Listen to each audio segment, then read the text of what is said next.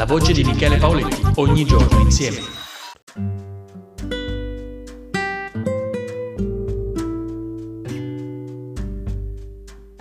Viviamo in un'epoca pompata, dove l'estetica spinta ha sovvertito tutti gli schemi. L'apparire è un'ossessione. Il to be or not to be, da dilemma si è tramutato in incertezza e ovunque vi giriate noterete i not to be. Ma cosa ha spinto il genere umano a tutto questo? Perché ci siamo venduti l'essere per osannare l'apparire? La risposta a mio avviso la possiamo trovare osservando le scimmie. Questi animali, i nostri parenti stretti, si comportano proprio come noi, in un ecosistema diverso dal nostro, tanto da far sorgere il dubbio sulla nostra effettiva evoluzione.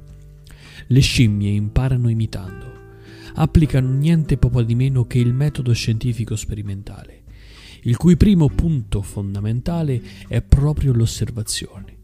Questo fenomeno di apprendimento per imitazione studiato dalla teoria dell'apprendimento sociale si è trasmesso anche al genere umano. Ora, nel disquisire arriviamo al punto cruciale della differenza uomo-scimmia. L'uomo, a differenza della scimmia, dovrebbe avere una capacità assoluta di pensiero atto a porsi delle domande su ciò che è giusto e ciò che non è giusto imitare.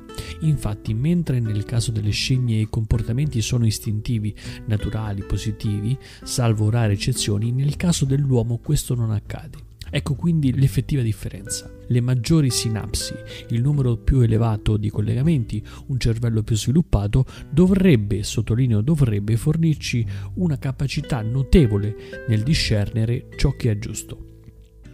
Questi collegamenti purtroppo vengono sabotati continuamente da spot televisivi, film, programmi, show, tutti i sistemi di distrazione di massa con lo scopo fondamentale di distrarre l'uomo dal pensiero.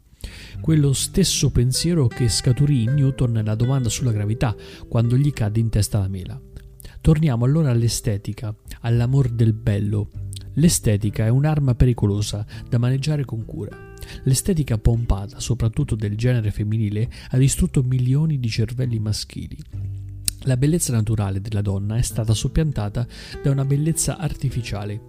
Oggi è difficile incontrare donne eccessivamente brutte per via del camuffamento. La cosmesi ha fatto passi da gigante e i trucchi non hanno questo nome a caso.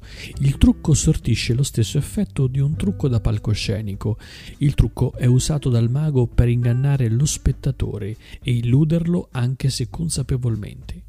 Ma la consapevolezza viene spesso distorta e innebbiata dall'effetto stesso del trucco.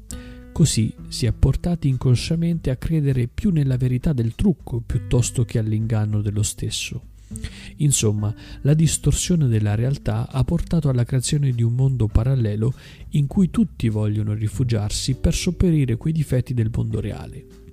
Questi due mondi li possiamo chiamare mondo conscio e mondo inconscio. Questo è quello che siamo divenuti. Per combattere ciò va usata l'arma più efficace al mondo, la consapevolezza. La consapevolezza di quello che siamo, del nostro essere la consapevolezza che se vogliamo migliorare noi stessi non è per assomigliare a qualcuno.